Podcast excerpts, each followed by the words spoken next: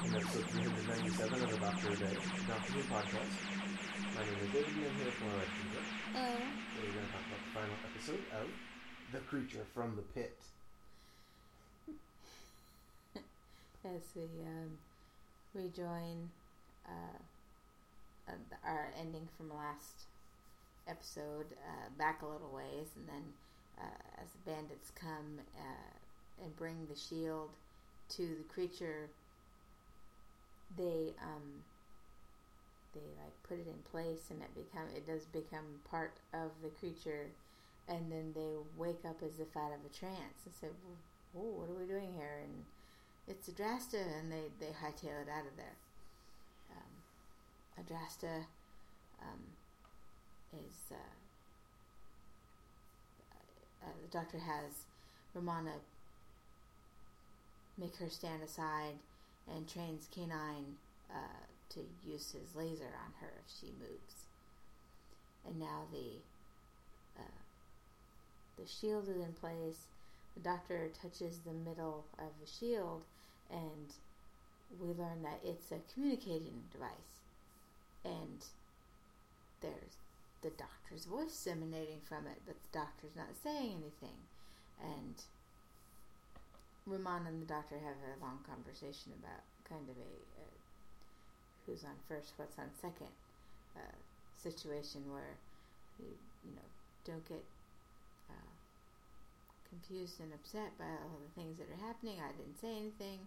And I say, well, I didn't notice this was happening because I was being too confused and upset about not saying anything, and it's kind of a circular conversation they have it, about the fact that they finally realize that uh, the creature is using this shield as a communication device and using whoever is touching the center piece of it using their larynx to speak in their voice. So, uh, in the confusion of this before they sort it out, we see that Karela has made it back through the the tunnels into the throne, the palace room, and tells the guards to that uh, Adrasta is being held and um, to get the huntsman. I believe is what she says.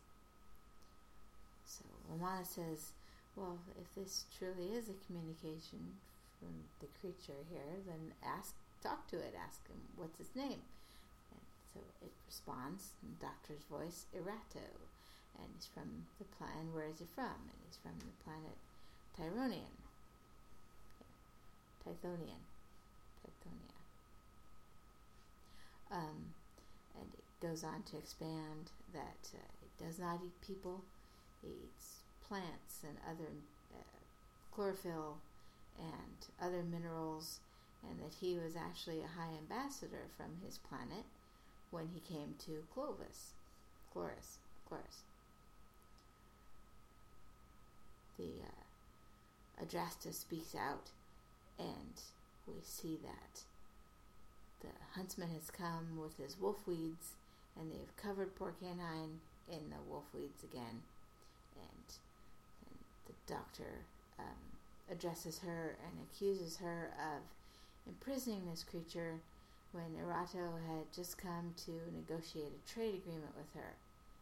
Um, she tries to stick the wolf weeds on the doctor, and the huntsman says, No, I think we need to hear him out, and refuses. Um, she wants the, the creature killed, wants the doctor to stop talking about her, and um, she the doctor continues and says how that uh, Adrasta, being the metal rich that she was, um, wanted nothing to do with um, trading any. Um, I don't know why she didn't want to get any metal from them. Uh, she explains that Tythonia was a metal rich planet but needed chlorophyll. Um, we needed food from them and wanted to make a treaty.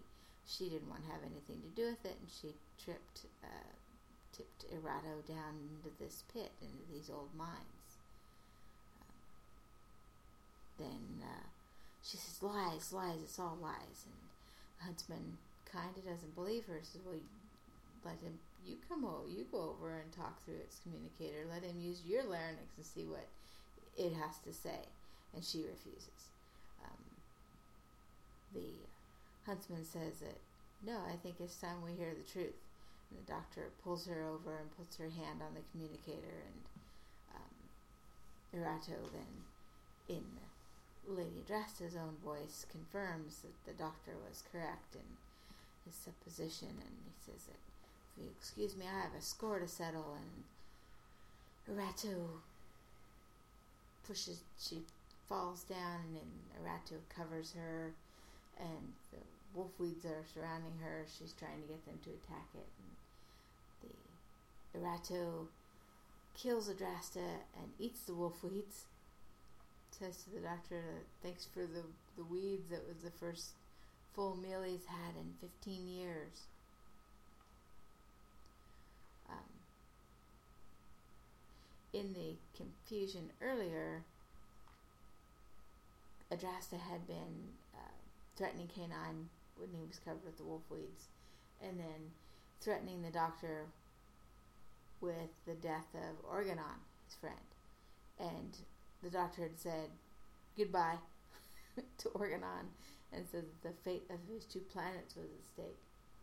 So Organon and K9 and Romana are in the palace rooms, and Organon is very upset that the doctor was just going to let him, let Adrasta kill him. And Romana defends him and says, "No, but she didn't. He, you know, he he knew you wouldn't be killed." He says, "Well, no." He said this and that, and K9 even confirms what the doctor said, but um, Romana still says, "What you know, he's trying to save the planet and save you in the process." Uh, the doctor f- enters in to the room and tells him how. Oh, Romana says, well, maybe he studied your star charts and knew that it was a lucky day for you. And the doctor enters and says, yes, that's exactly, you know, what he did. He, he knew Organon was safe. Um, and that now um, Erato was almost completely out of the pit. Uh, Huntsman and the other guards were helping that happen. And now it's time to find out what his whole story is. Because, well, he didn't tell us everything, so he told us everything he needed to to get out of there. But I think there's more to his story. The doctor mentions that Tythonians live an extremely long time, and that the 15 years was probably a blink um, to him, but that uh, now that it's out of the pit, it's going to want to leave. And Romana says, "But you've played in, you've played along with it. That's exactly what they wanted you to do. And now, what are you going to do? It's um, and after everything she says, everything. Uh, doctor answers, "Yes, yes, I've played along. Yes, um, it's to want to regain its ship and and leave in this bad state." And he says, "But." he's probably to need his photon drive, that I happen to have right here. Yes. And it's a piece of metal that he had taken out um, of the of the tunnels on his scarf, as you mentioned last time. Looks like that's what his photon drive is. Those were the pieces that were scattered across the, the tunnels. The bandits over here from outside and they see this big hunk of metal from the ship and want to steal it. The doctor and Romana come uh, to again speak with the creature, with Erato, who's at the side door of the palace, and so the communicator is um, up front, and so Romana is the communicator's voice this time. Um,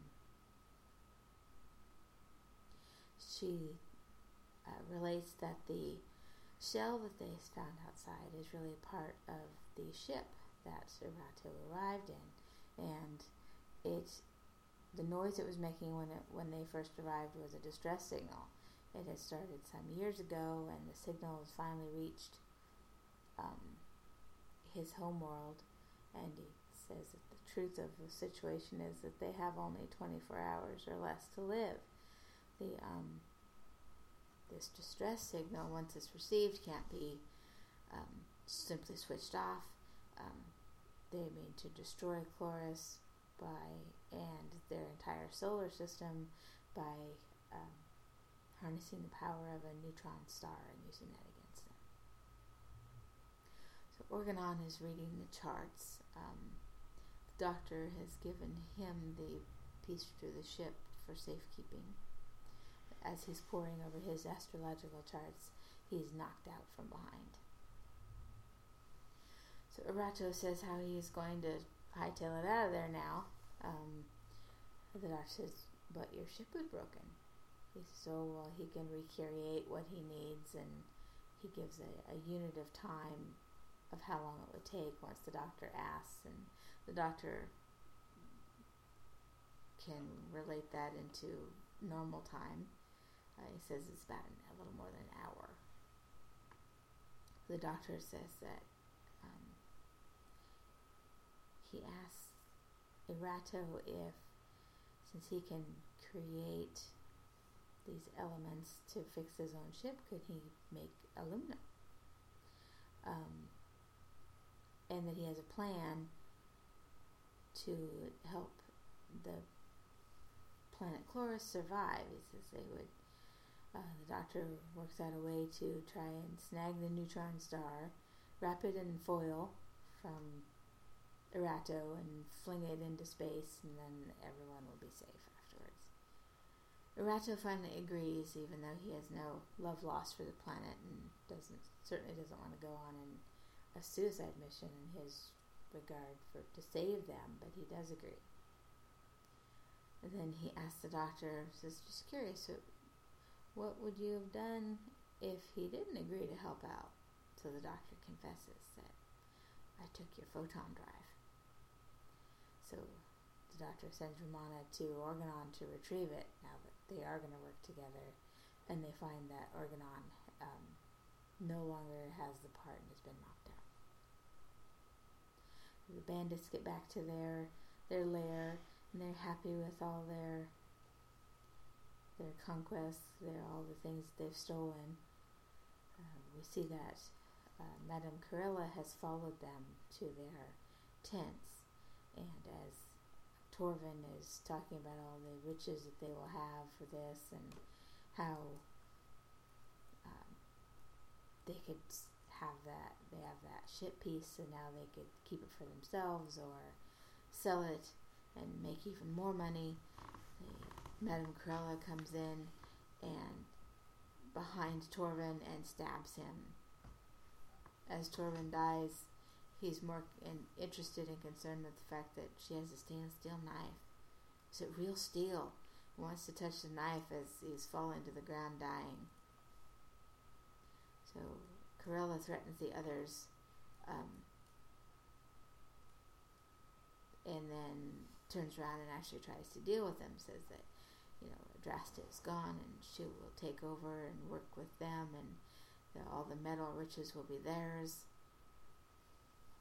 The doctor comes in and uh, warns them that know, yeah, he may be taking over the planet, but you're in less than a day. It's going to be hit by a neutron star, and then there'll be nothing left of you. So Karela doesn't believe him at all. Um, he, she doesn't believe the huntsman either, who's come along. The doctor then signals to and brings in K9, and K9, instead of blasting anyone there, he destroys and blasts their metal that they've amassed. So she's the doctor says to Karela, like, I believe you have a ship part that belongs not to you, and I'd like to have that back. So, Rato is uh, now in his functioning ship, and the Doctor and Romana are in the TARDIS, the, uh, and K9.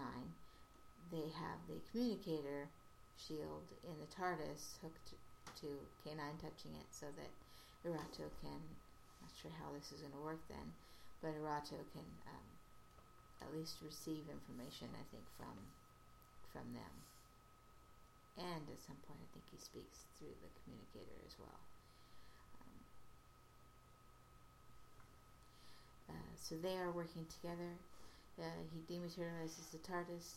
The Tythonian Tythonian ship also uh, goes into space, and we see the large neutron star um, burning into itself, and Doctor manages to hook the attractor beam to the star, and as Erato starts um, weaving the foil wrap uh, apparently over it, there is some malfunction, and the tractor beam starts to pull the star towards the TARDIS.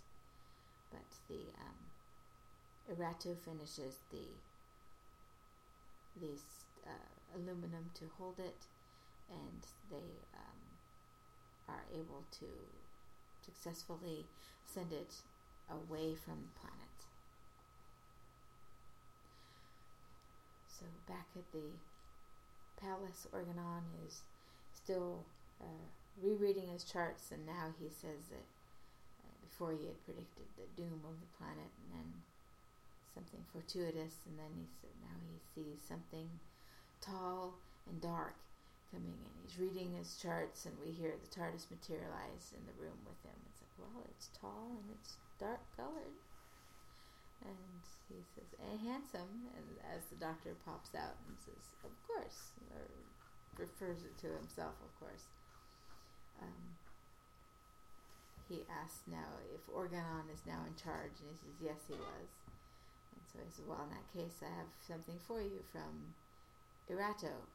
And so they open the scroll, and it is a draft of a contract for a trading agreement between their two worlds. And um,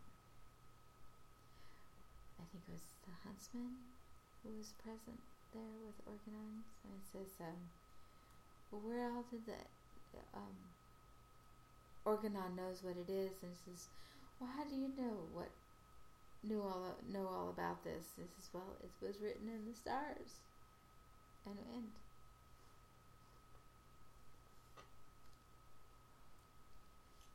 I'm very glad to be over with this one. Yeah, me too. they mentioned it in the comments, and I'm not sure I would have caught it if I hadn't seen it there. But early on, they had tried to make Organon useless at his job. Mm. Then all of a sudden, at the end, he seems to know what's going on because he can read it in the stars. Yeah. Well, That inconsistency bugs me yeah. now, that, especially now that I know about it. How is he supposed to be bad at his job? Well, he remember he was questioning his ability to read the stars, and Yeah. He was thrown down there be, probably because he was really good at his job and she just didn't want to hear it. maybe, So maybe his imprisonment in there has made him question about whether whether he was doing a good job or not. yeah, maybe. Plus there's the whole the undercurrent that the doctor doesn't like any mumbo jumbo like that. He Oh, even true. calls it that. Yeah, there is. that. So there is that fact that the doctor's kind of poking fun at what at, at what he does in Mhm. a way. Um, I'm not sure, but I I know what you mean. Um, now he, he knows what he's doing, or was he just kind of being facetious? Was he just you know saying, "Well, it was written in the stars," because he saw it there, or because he's supposed to see it there? yeah, Not sure. Um, it is kind of interesting though that um, as he says, yeah, yeah, he, the doctor says, "Well, goodbye, Organ, Organon." Maybe, I guess we like to think that it's because the doctor knew uh, all ahead. He could plan out, address his moves, and know that, you know, she wasn't going to be allowed to kill him. yeah. So that, or maybe it was that that um, spurred the Organon into redef- re uh, discovering his own his talent or his faith in himself or something, self reliance or who knows. That's probably a real stretch. So.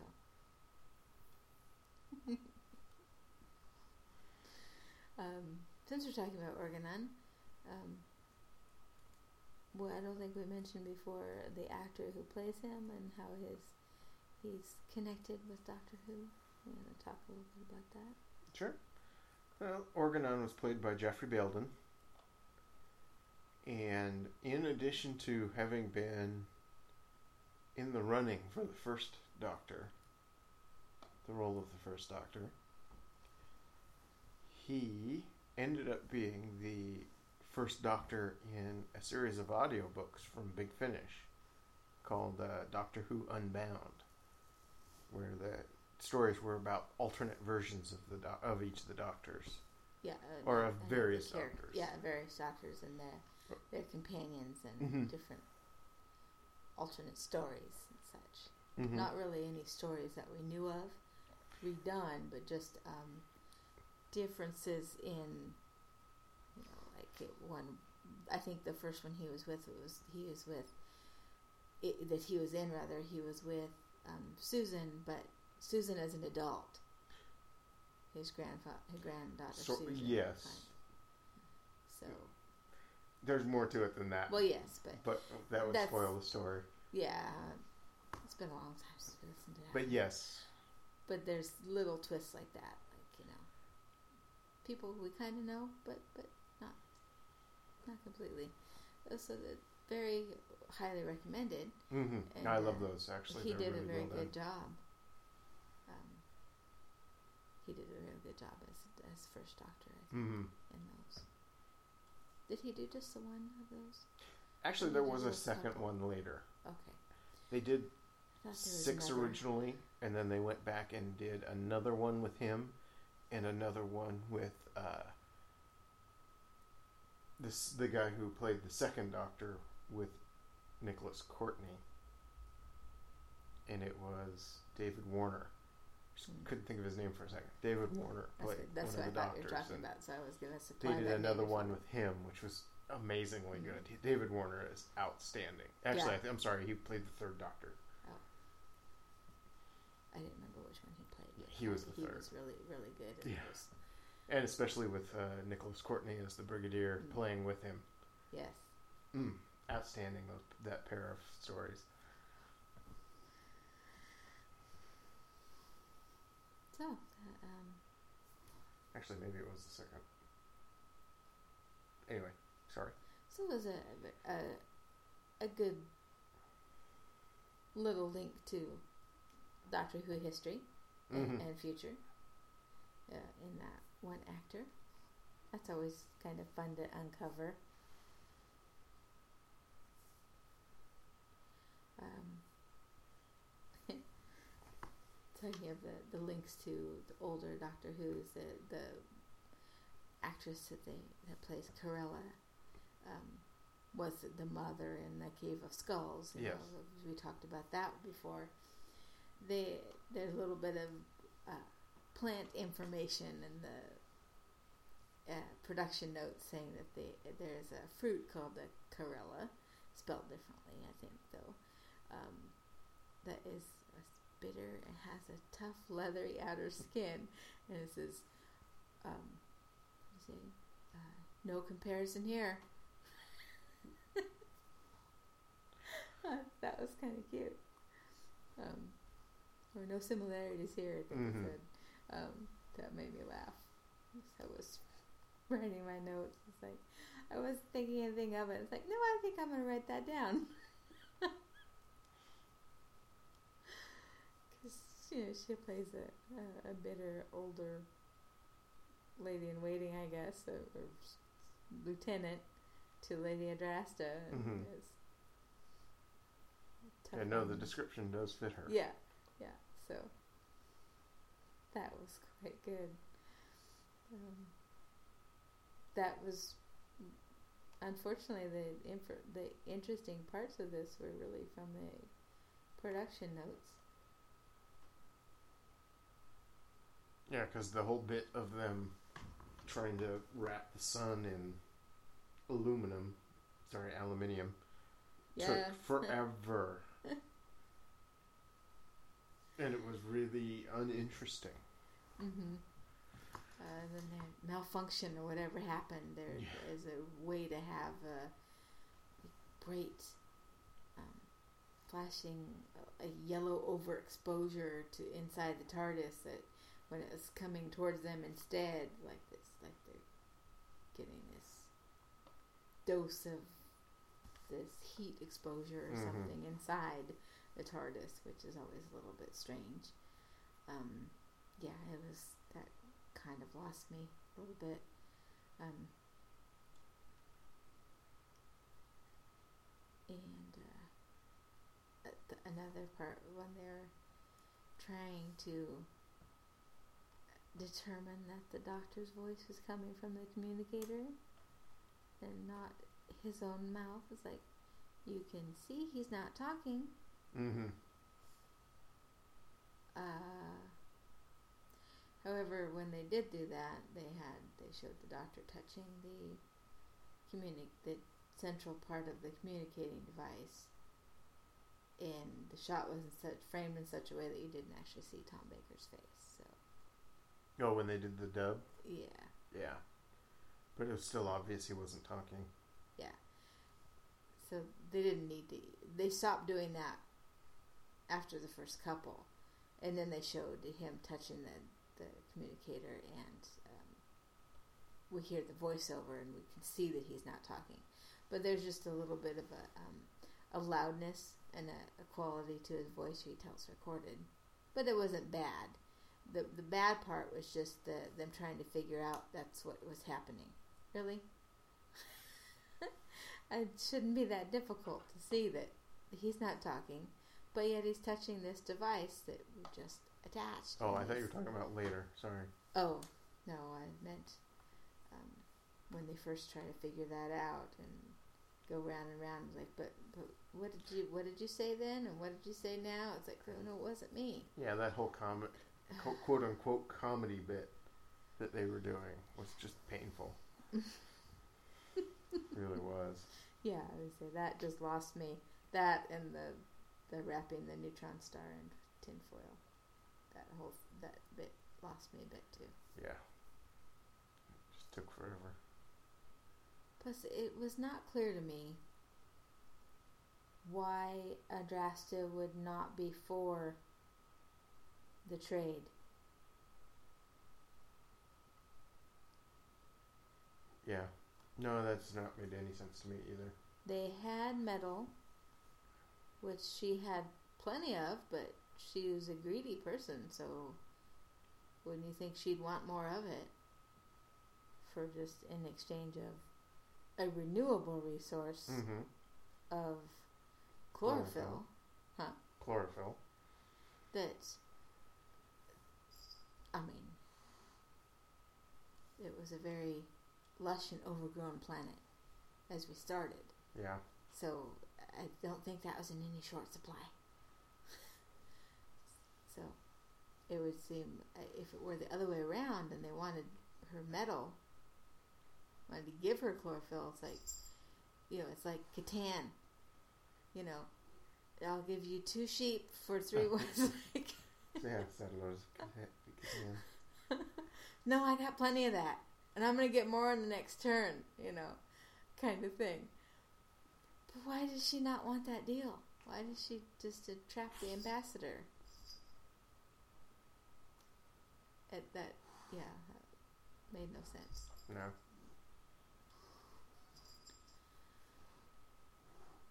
So, you have any other notes?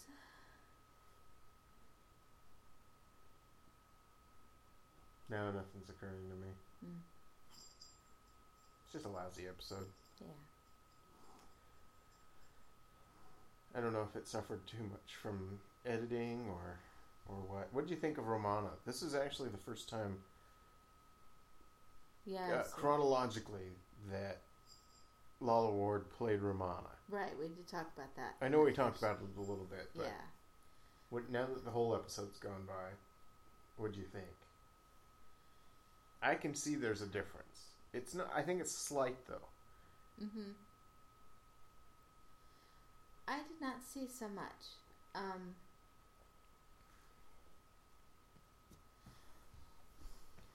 She seemed a lot less playful yes. than she was, say, in City of Death.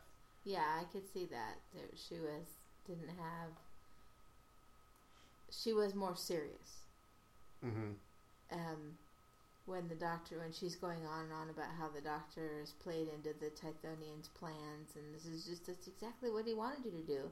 Yes, um, you played right into his plans. We've gotten him out of the pit. Yes, and she should know that there's another shoe to drop. That he's got a plan, and she's not really clued into that so Mhm. much as she would be now if this were in episode order. Yes. So that I, I notice because well, he does that all the time. Yep. um, and it's it's usually fun when he does that. Um, so um, overall thoughts. I thought it was a lousy episode. Mm. From the design of the creature down to some of the acting to the story or the editing, one or the other, whatever crippled this story's continuity and flow. Yeah, it, it It was just an all around terrible story. Terrible episode. may have been due to editing where they took out things that may have Maybe. made some of the things make more sense, but I'm not sure about that. The um, yeah, I, I this they didn't fully explain many things. Um, and I don't. It's not always great that they over-explain things. Like, okay, I figured that out already. Um, but to have so many things kind of left under-explained Mm-hmm. or a nonsensical explanation is really unsatisfying Yes. for an episode. I think you know it's um, kind of like if you have dinner, something that you've not uh, order something that you've not had before. Sounds good. It's filling enough, but it's not satisfying because you didn't like it. Yeah. You know, okay, I'm full because I'm done with this episode, but I'm not really satisfied because I didn't really like it. So that's kind of how I feel about the whole thing.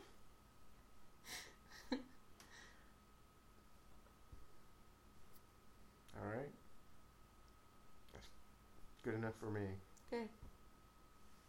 So our next story will be Nightmare of Eden. Okay. Yeah, I know you give me a blank look. I know it's not one you've probably ever seen. No, I don't think so. Plus, in the title, I'm thinking, okay, where do they go with that? Oh, you'll find out. Oh, yeah. It's certainly no paradise. Spoiler. I know, I think the word nightmare kind of did that. So, All right. So I guess that's what we'll talk about tomorrow. Okay. Join us then, and thank you for listening.